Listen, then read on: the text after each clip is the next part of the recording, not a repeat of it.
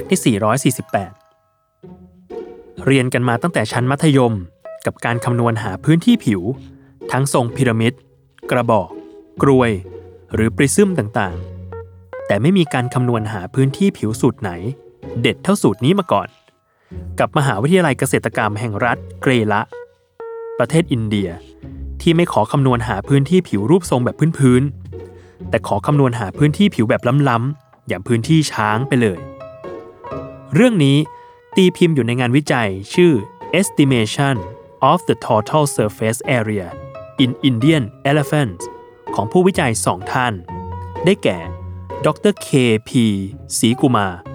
และศาสตราจารย์ ดร G. นีมาลัน จากวิทยาลัยสัตวแพทยศาสตร์ และสัตวศาสตร์ ที่ได้ทำการวิเคราะห์รูปร่างของกลุ่มตัวอย่างช้างอินเดียจำนวน 24 เชือกด้วยกัน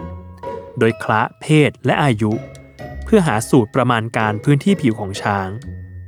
และได้สูตรออกมาเป็นสมการคือ s เท่ากับลบ 8.245 บวก 6.807 h บวก 7.703 ffc จากสมการที่พูดถึง มีตัวแปร 2 ตัวที่ต้องหาเพิ่มคือ h ที่เป็นความสูงถึงไหล่ช้าง และ ffc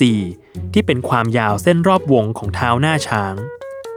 ซึ่งนี่ถือเป็นอีกขั้นของวงการคณิตศาสตร์ และแม้ไม่รู้ว่าจะคำนวณหาพื้นที่ผิวช้างไปเพื่ออะไร แต่งานวิจัยก็ได้รับรางวัลอิกโนเบลที่เป็นรางวัลมอบให้แก่ผลงานทางวิทยาศาสตร์ หรืองานวิจัยที่ไม่น่าจะเป็นไปได้ ในสาขาคณิตศาสตร์ เป็นที่เรียบร้อยโรงเรียนช้างไปแล้ว